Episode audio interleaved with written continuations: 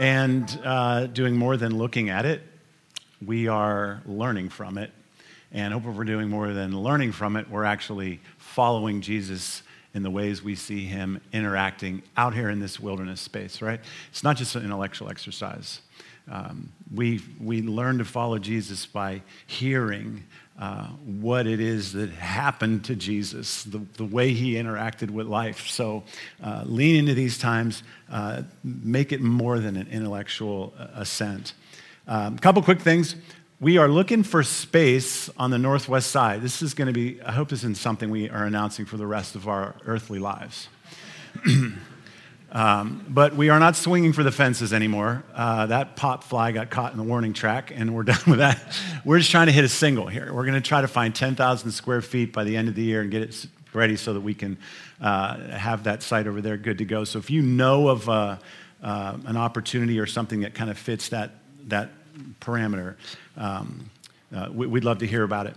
Um, and as always, um, your faithful giving makes everything we do possible. Please be attentive to that. If you are responding to God uh, with your giving the way He's led you, we're going to be fine. That's, that's really all it takes is what God has led you to do, you do, and we'll be good. So um, thank you for your ongoing continued support. Okay, so uh, where are we in this uh, study of the book of Mark? Well, we're still in chapter one in week five. So at this rate, 16 chapters will be done uh, sometime in the middle of 2000, what, 23? Sometime like that. Um, maybe we'll pick up the pace here eventually. Uh, but part of the reason we're stalled out in Mark 1 was we're looking at this time where Jesus went out into the wilderness. And essentially, Mark says that's what happened. He says Jesus was led out into the wilderness by the Spirit. and he moves on. Matthew gives more color. So we're looking at Matthew chapter 4 um, uh, for more of what happened in this space. What is it? What's going on? What are we seeing? What we're seeing is what Jesus experienced um, really in the, in the face of evil are threats to his faith, threats to his calling and his vocation, impediments to his own formation um, as the Messiah. And we're seeing, like I said, not just, not just what happened intellectually, but we're, we're building a, a model or a method for a life of faith and transformation. What, what we see in Jesus, we can put into play in our own lives and be a part of the same kind of process, the same kind of transformation. Uh, there, there will come a day when the believer is face to face with Jesus, when we have, um, what, to quote Shakespeare, right? Shaken loose the, the mortal coil. we will then be complete and whole. In this lifetime, we are exercising faith. And in the process of exercising faith, we find ourselves growing into the person that God intends for us to be ultimately. We are in the midst of that process. And evil is trying to quell that, to quench that, to kill that process. And this is what we see Jesus doing. He is battling evil, and evil is trying to steal his purpose and his identity. This is what we see. We're answering the question that we have been answering since we bumped into it in Romans chapter 5 many, many months ago.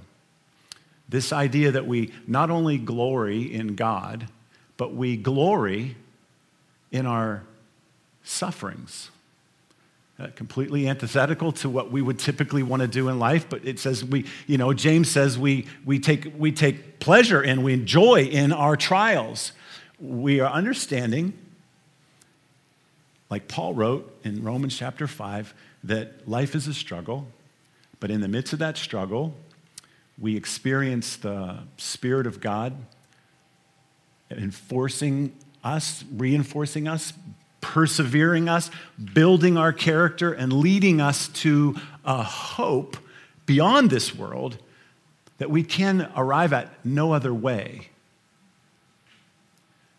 The, the pathway to hope in this life is struggle it is a battle. That's how we arrive there. We, we have this hope deep within us for hope. we have this longing, rather, for hope. And we want to go right to it.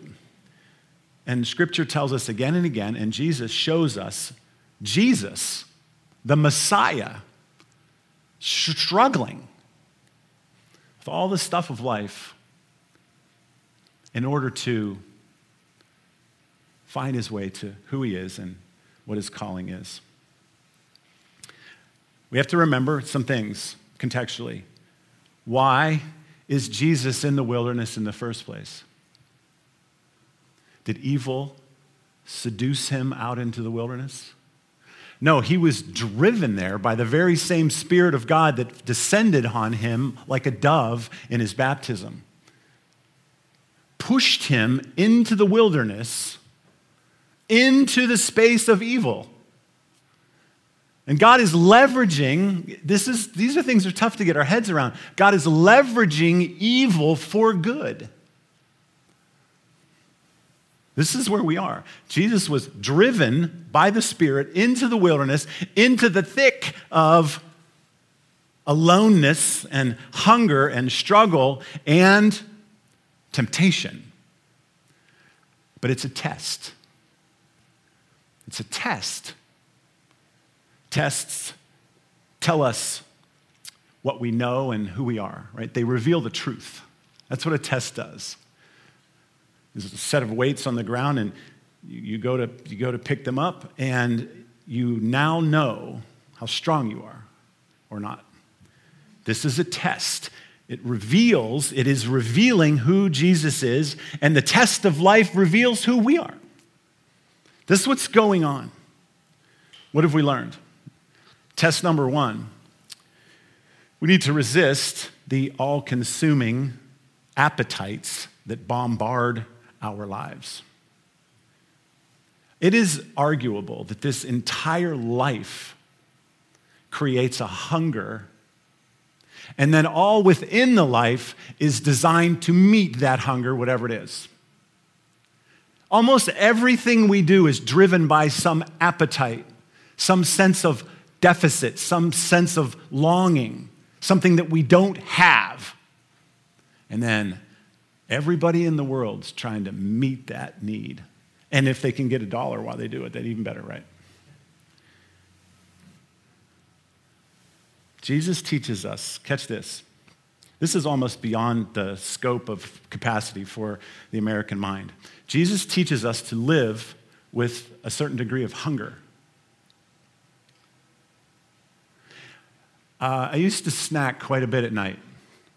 I, I am the fortunate benefactor of a very fast metabolism, so you can't tell, but I eat in my own accord pretty poorly between like 10 and midnight.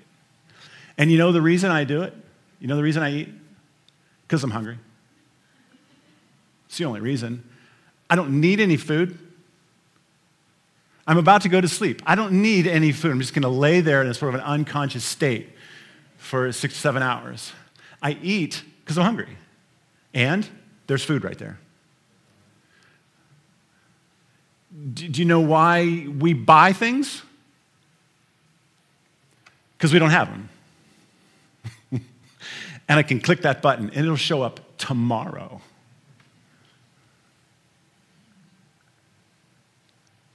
Do you know why we uh, peruse and, and, and look and search online for um, uh, the ability to view impure things?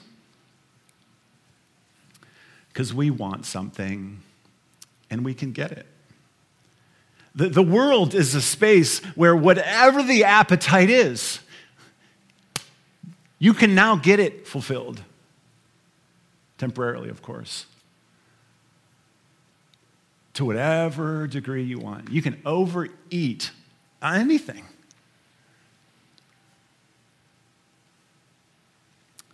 Jesus says, live with some hunger. It's part of life. Just be hungry. That's almost crazy to think about. Until I was willing to just be hungry at night, I wouldn't stop eating. But now it's just a part of my evening. And you know what? I don't even actually get all that hungry anymore.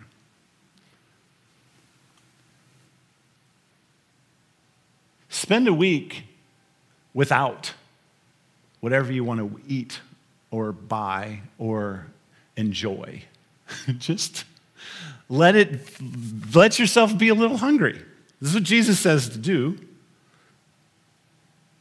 We second test, we have this temptation of flipping the test around. We have to resist this temptation to put God on trial. God is perfect, good, holy, through and through. But we look at the circumstances of life, and I'm hungry. I don't have what I want. Maybe there are some spaces where you can't fulfill it, right? And what do we do? What exactly Jesus, the evil was tempting Jesus to do? Well, something must be wrong with God if he's leaving you like this. We should test God.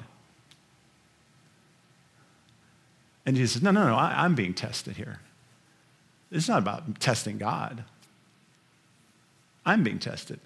Our circumstances almost always drive us, our difficult circumstances almost always drive us to test God, right? What do we say when the circumstances or those who we love can't escape painful, difficult circumstances, maybe that they even bring on themselves? What is the refrain that comes from even people who aren't believers, or don't even believe in God? Say what? Where are you, God? What, what's wrong with you? Aren't you strong enough? Don't you care enough? We put God on trial. And Jesus says, Never. I'm, I'm, I'm the one that needs to be tested here. And we find our way to the third test. Four short verses, Matthew chapter 4, 8 through 11. I'll read these through and then we'll just pick through them. Again, the devil took him to a very high mountain and showed him all the kingdoms of the world and their splendor. All this I will give you, he said, if you bow down and worship me. Jesus said, Away from me, Satan, for it is written, Worship the Lord your God and serve him only. Then the devil left him, and angels came and attended to him. Okay, uh, four verses, but there is a ton. There is so much going on here, right? First of all, the evil takes him to the, a very high mountain in eastern Mediterranean region where there are no very high mountains, honestly. It's a big hill, it's a big hill. And you know, we can see from on top of that big hill, not much. You can't see all the kingdoms of the world, that's for sure. This is what Matt, Matthew, this is what Jesus is saying. You know what? I was praying, I'm, I'm hungry, I'm in the middle of the wilderness, and uh, this is what I would have said. If I'm talking to you, I would say, Imagine that you went up in a, a hot air balloon as high as you could get, and you could see to the ends of the earth. And I want you to imagine all of the governments and massive corporations and organizations of this world. That's where evil took him, took him to see. He, he took him to a, a place where he was seeing things that people in that general locality didn't even know existed. He was seeing principalities and powers and, and regimes in China, in Africa, the, the people of that small world at that particular time, the ends of the earth was the other side of the Mediterranean. Not even. Rome. That was the ends of the earth. Jesus looking at the whole planet, and evil says to him, I'll give you all this. All this and all its splendor.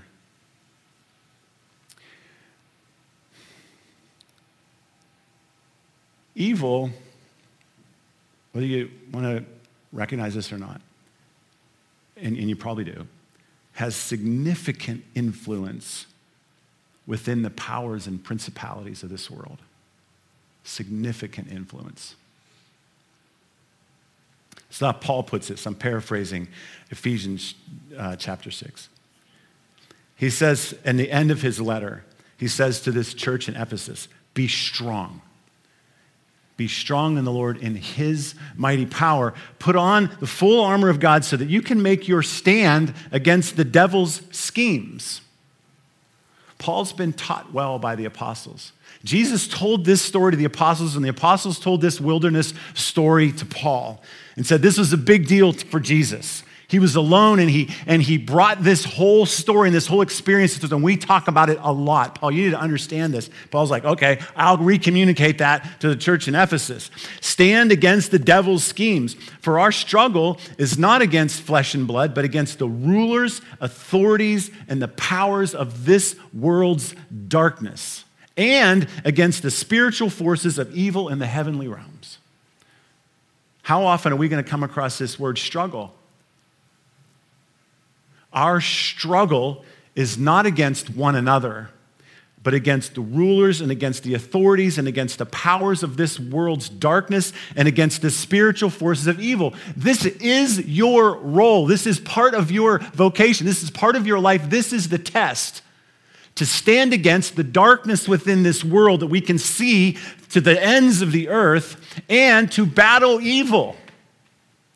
It's life, it's this part of life. Think about the massive institutions that we have, the international finance banking system that we have, operational hierarchies that exist, global movements and causes.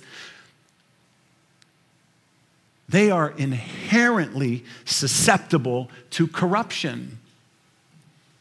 They look splendid. But if you look deeper inside of what's going on in any big institution, there are some serious problems. Do some depth of reading about Amazon. We love Amazon. You click and it comes. There are human beings in that space that are being utilized in inhumane ways.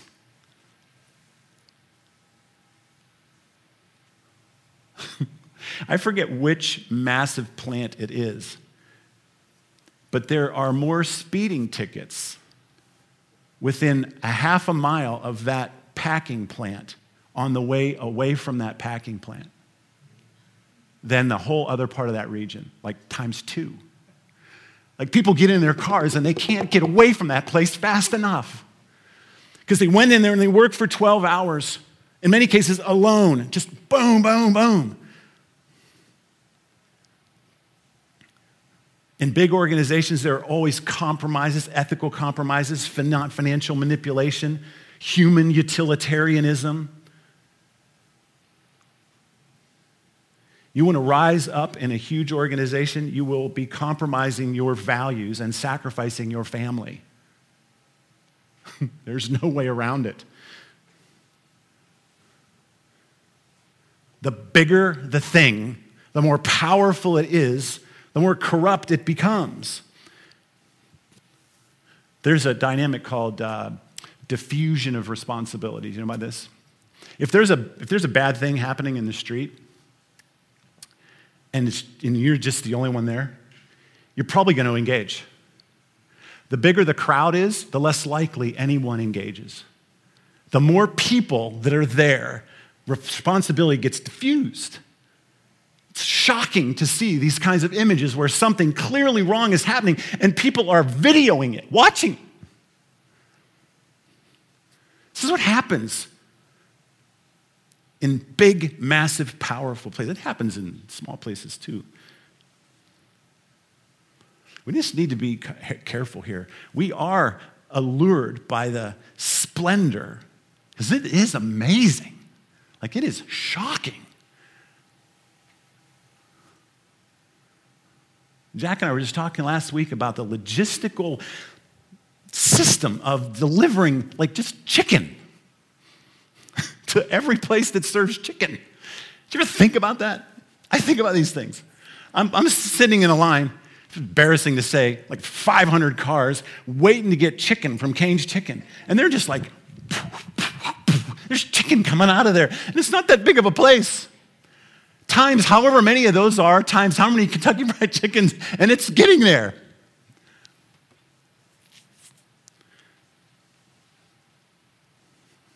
It's massive. It's, it's like almost like if you're logistical or management oriented, it's kind of beautiful. It's amazing. some serious corruption going on inside these big spaces. Just got to be careful. We don't fall into some space of allure for and forget about the fact that evil has been given latitude in this world. It's not his, we'll get to that, but he's been given permission. Don't fall asleep on that. He says, I will give this to you. I don't know if the devil's stupid or is just playing here, but it's like, it's not his. It's his playground right now, but it's not his. At the end of this whole thing, it's all going to bow back down to the one who created it all. Here's, here's Paul again. Colossians 1. The Son is the image of the invisible God. In him, all things were created things in heaven and on earth, invisible and invisible, whether thrones or powers or rulers or authorities, all things have been created through him and for him. He's before all things, and in him all things hold together, so that in everything he, Jesus, might have supremacy. And through him, to reconcile all things, whether things on the earth or in heaven, by making peace through his blood shed on the cross. It's his. It was made through him and for him.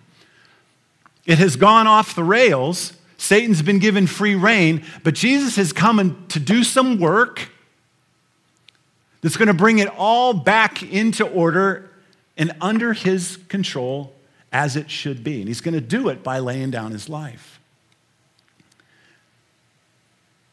And Satan says, I'll give it to you if you lay down your life at my feet. You bow down and worship me.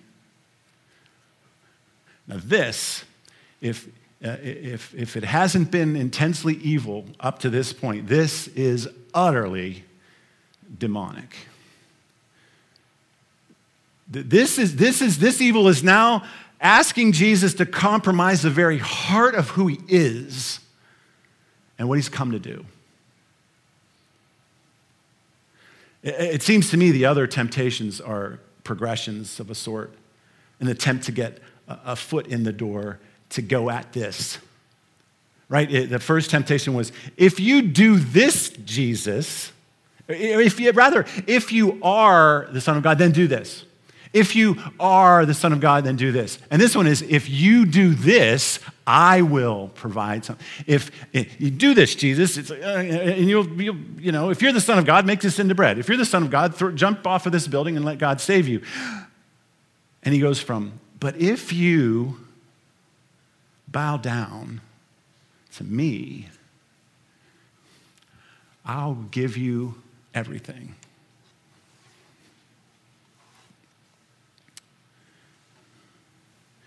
It's no longer if you are this, it's I'm going to tempt you to give up who you are. I'm not sure there's plenty of debate on this, whether evil knew for sure or not whether he was the Son of God. There's a lot of false messiahs, a lot of people that had a lot of power, had a lot of charisma. So he's testing. If you're the Son of God, if you're the Son of God, here's this is my own opinion, just me. I think after two tests, Satan's like, this is the Son of God we got a problem here. So now he switches a tactic. I need, I need, now I need to bury this. You bow down to me. This is, we know this is a different deal altogether because Jesus gets intensely resistant here. Satan's trying to reduce him, he's trying to realign him, and he says, Away from me. Right? Evil is trying to get him to sacrifice his identity and his purpose, which is here for mankind.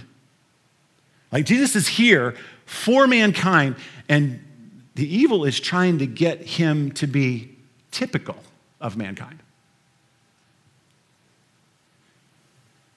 You say, you, you keep tempting me to fail the test. That's what you're doing. You're trying to get me to fail to, you're trying to get me to pursue these lowly aspirations, to, to, to acquire things that rot and burn, to secure my physical life. But that's not why I'm here. Uh, Satan has crossed the line.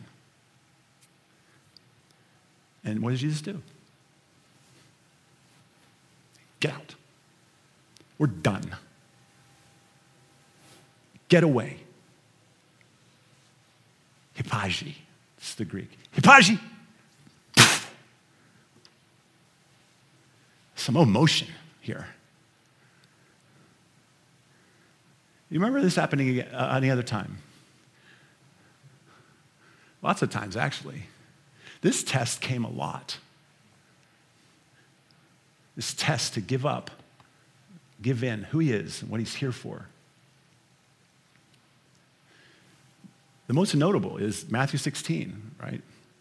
This is um, confrontation with uh, Peter, which happened as often as he was confronted with evil. He's confronted with Peter. Because Peter was all in and passionate about it. But listen, when Jesus came to the region, this is Matthew 16. When Jesus came to the region of Philippi, he asked his disciples, Who do people say the Son of Man is? Right? This is identity. He's asking, here, we are, we're setting up the same thing. Who is he? Who, who, do, who do people say that I am? Well, some say you're John the Baptist, others say you're Elijah, others say Jeremiah, other prophets, you're just you're a prophet, you're a teacher. Well, I'm not talking to you. I'm asking you, what, what do you think? Who do you say that I am? And Peter's like, I have an answer as usual. You're the Messiah, the Son of the living God. Is he right? Yeah, he's right. Like, like you and I, he knows the answer. He knows the answer. Does he get it? Does he get it? Does he get what it said about? You're the Messiah. You, you've told us you're the Messiah. You've proven you're the Messiah. You're the Messiah. I get it. Does he? Then for, skip down to verse 21. From that time on, Jesus began to explain to his disciples that he must go to Jerusalem and suffer many things at the hands of the elders and the chief priests and the teachers of the law, and then he must be killed. Peter takes him aside. This is awesome. Jesus is teaching. The Messiah is teaching. Peter's like, hey, come here.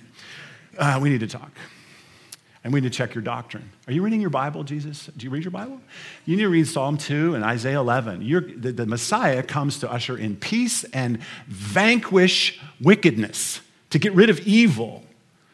Messiah is, you're not going to, he says, look, you, you never, Lord, you're, not going to, this isn't going to happen to you. You're going to die. You're not going to die. Messiahs don't die, they conquer. The dead Messiah is a failed Messiah. That's no Messiah. It's a dead. You can't die. And Jesus turns and says to Peter, Hippagi, get out of here. But then he addresses Satan. Evil has, has deceived Peter into misunderstanding the identity and purpose of Jesus, and Peter is trying to push down that way. Whether Peter knows it or not, he's being influenced by evil because he's now a part of the process of trying to get Jesus to not actually be the Messiah.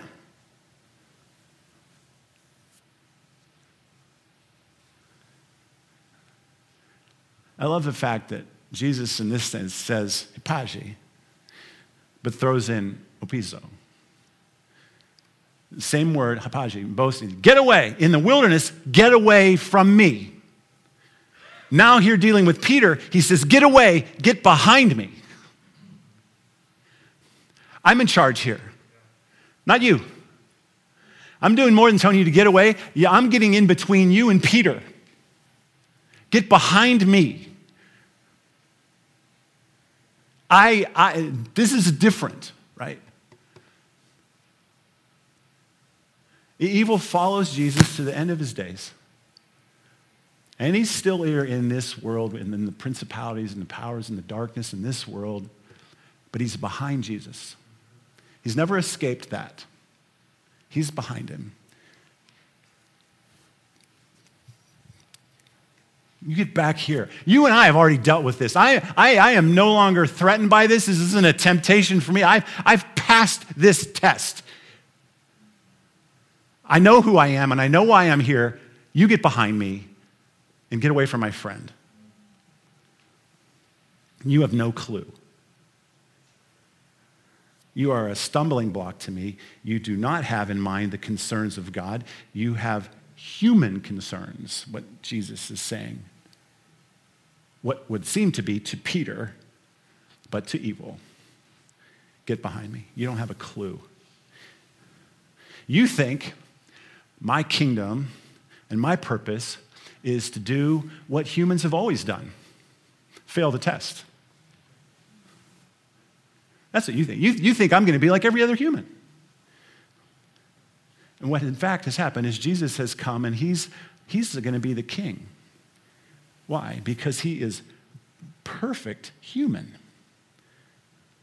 He is, he is king because he is best at what it really means to be human, to be perfectly what he was created to be. Because what, what is this test about? What is this test about in the wilderness? Remember, he's, we're back in the wilderness. What is this about? It is Jesus' ongoing decision to be loyal to God the Father, to, to have a resolve to not digest, take in, pursue the things of this world, but the things of God. He's, he is intent on becoming utterly human all that you and I and everyone else has never been able to do.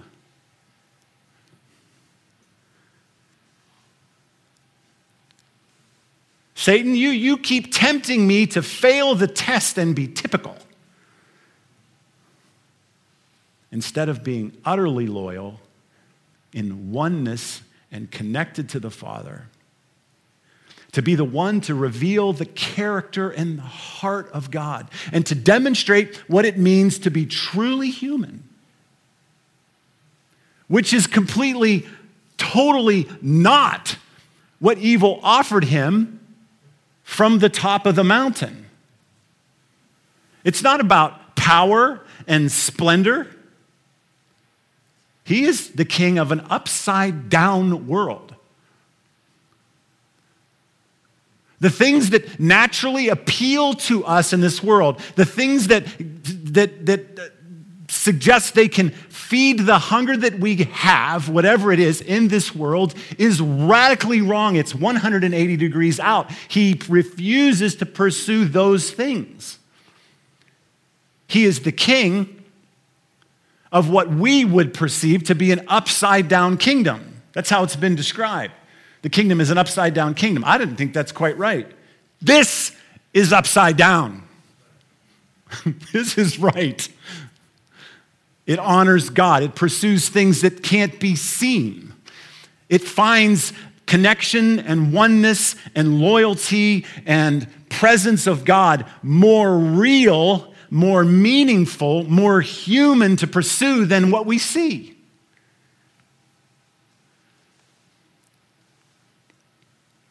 It's not about power and pride. It's about self giving and self sacrificial compassion and humility. It's not about gain and splendor. That's not what life is. That's not what it is to be a human. It is to be generous and obscure.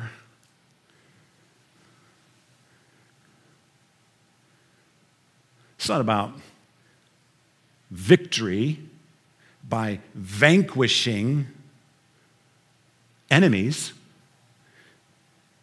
It's, it's a vanquishing of evil by loving your enemies and losing what you have rightfully won in this world. That's the upside down. Jesus' vocation, his calling is totally counterintuitive. And so is ours. Ours meaning believers, those that live by faith. You, you are no longer in pursuit of an identity that this world gives you. Are you? Are we?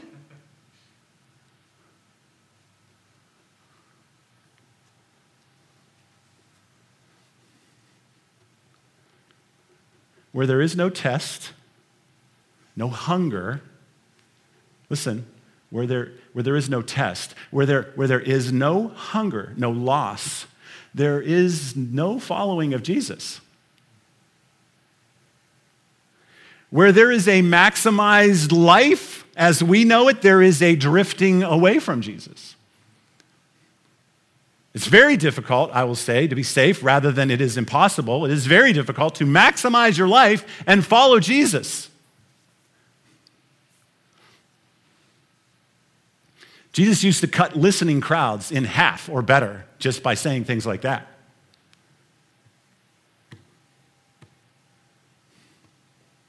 You have to give up everything to follow me. Ooh.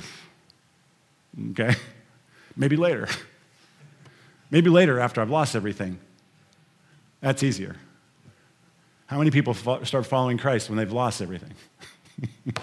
and then stop following Christ when they get it back. Uh, yeah, that is very hard, if not impossible, to maximize your life. And then, so what happens? He says, Get away from me. Get out. What happens? Was there a struggle? Did you say, devil say, No, I'm staying? He just left. Gone. Just gone. He just left. Go away from me. Okay, out, out. This is good news right here. Jesus has no problem with evil. None. None whatsoever was used in his life here. He uh, leaned into it, struggled through it, but when it's time to get out, he said, get out. It's not a, not a problem. Get out. Okay, I'm out. Evil is entirely circumscribed by Jesus. Evil fails completely. In every, and this is one of the things, Matthew does this throughout his, his gospel. Everywhere evil is, he wears the face of failure.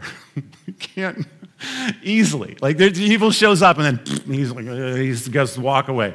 Is defeated every time, easily. Does evil, evil still tamper and tempt? Yeah. Read, read your Bible. Look at your own life. Look at the paper. It still exists. It's actually part of the equation. This is hard to get through our heads. It's part of our role. Remember, we read to, to, to come against the evil principalities in the darkness of this world and the evil spiritual things in the heavenly realms. It's part of life. But it doesn't control, it doesn't have any power except to tempt Jesus and you and me to walk away from who we are eternally in Christ. Get away. He goes, and the angels show up. This is wonderful. And the angels attended to him. It's like that verse in Romans 5. We struggle. The Spirit empowers us to persevere. We grow in character and understanding of who we are and why we're here. And then hope comes the struggle, the perseverance, the character, and then they, God shows up. When we follow the pattern of Jesus, when, when we allow ourselves to go hungry, when we pursue nothing out of fear, but only of faith,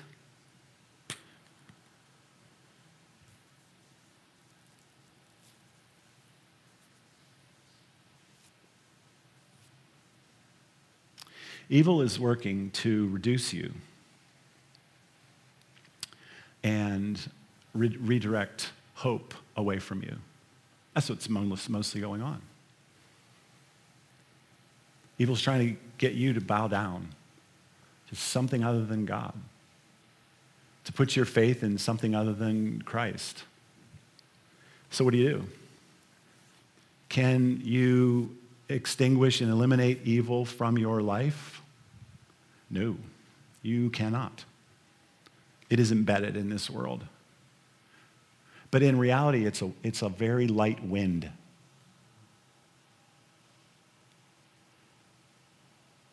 So, what do you do? Be a rock. Be firm. What did Paul say all through Romans?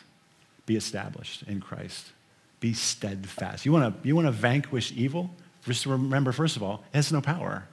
It cannot take who you are and it cannot take your purpose. It cannot. That is secure in Christ. You can even fail. How about that? You can fail. You can buy into a lie of this world, get eaten alive by it, and spit out. And in Christ, you will not have lost who you are or what you are intended for. In Christ, you cannot and will not. It's behind him. How do you be a rock? So when the winds of evil flow, which they are always, don't forget this, they are always blowing, reaffirm who you are in Christ. Drop to your knees again every day.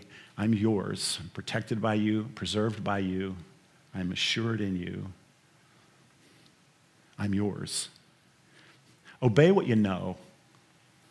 It's driving me nuts when people say, I'm not really sure what God wants me to do. Yeah, there's a lot of things I'm not sure what God wants me to do, but there's a whole bunch of things I know exactly what God wants me to do. Just do that. Start there. There's some hypothetical situation about whether this is biblical or not. Don't fornicate. Don't steal. Whatever you know it is true, to do that, obey, obey. You want to be a rock, reaffirm your identity in Christ, obey what He's instructed you to do. Direct others back to Christ, right? That's huge for you and for the body, right? We're helping each other be a rock while we stand where? On the rock. Serve somebody else and pray. Pray every day. what should you pray? This is to this is to blow your mind. Just pray what Jesus taught you to pray. Listen to this. Where do you think he wrote this? Our Father. You say, Our Father, who is in heaven, hallowed be your name. Your kingdom come. Your will be done on earth as it is in heaven. Give us this day our daily bread. Forgive us our sins as we forgive those who've sinned against us. And lead us not into temptation, but deliver us from the evil one.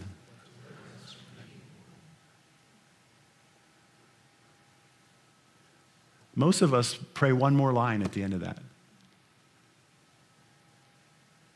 For thine is the kingdom and the power and the glory forever. That's in an old manuscript. It wasn't in the newest manuscript, so it's there in some Bibles and not there in other Bibles. Why was it there at one time? Well, we just looked at why it was there at one time. Why would you end the prayer that Jesus either wrote in the desert or wrote thinking about the desert? Why would our Christian forefathers tag on, and yours is the power and the glory and the kingdom forever and ever, because it's right in line with what was going on. And it's from their history books. That's from First Chronicles. Yours, Lord, is the greatness and the power and the glory and the majesty and the splendor, for everything in heaven and earth is yours. It's all yours, it's not His. I'm going to give you 90 seconds to just soak in this. Take, take a couple minutes. It'll seem eternally long for somebody. Just close your eyes and try to focus. Maybe you just want to click back through the, the Lord's Prayer. Or maybe you just want to reaffirm that no matter what temptations we've succumb to, what tests you may have failed, that Satan is behind Christ. And when your faith is in him, you are who you are meant to be, and you will be and do all that he intended you to be and do. Maybe just need to reaffirm that. At the very least, we pray that God would show us where we are tempted and where the test is. We pray that His Spirit would show up and strengthen us for the day so that we might enjoy His presence even on this earth. Whatever it is, spend a few minutes. Allow it to penetrate your heart. Just pray.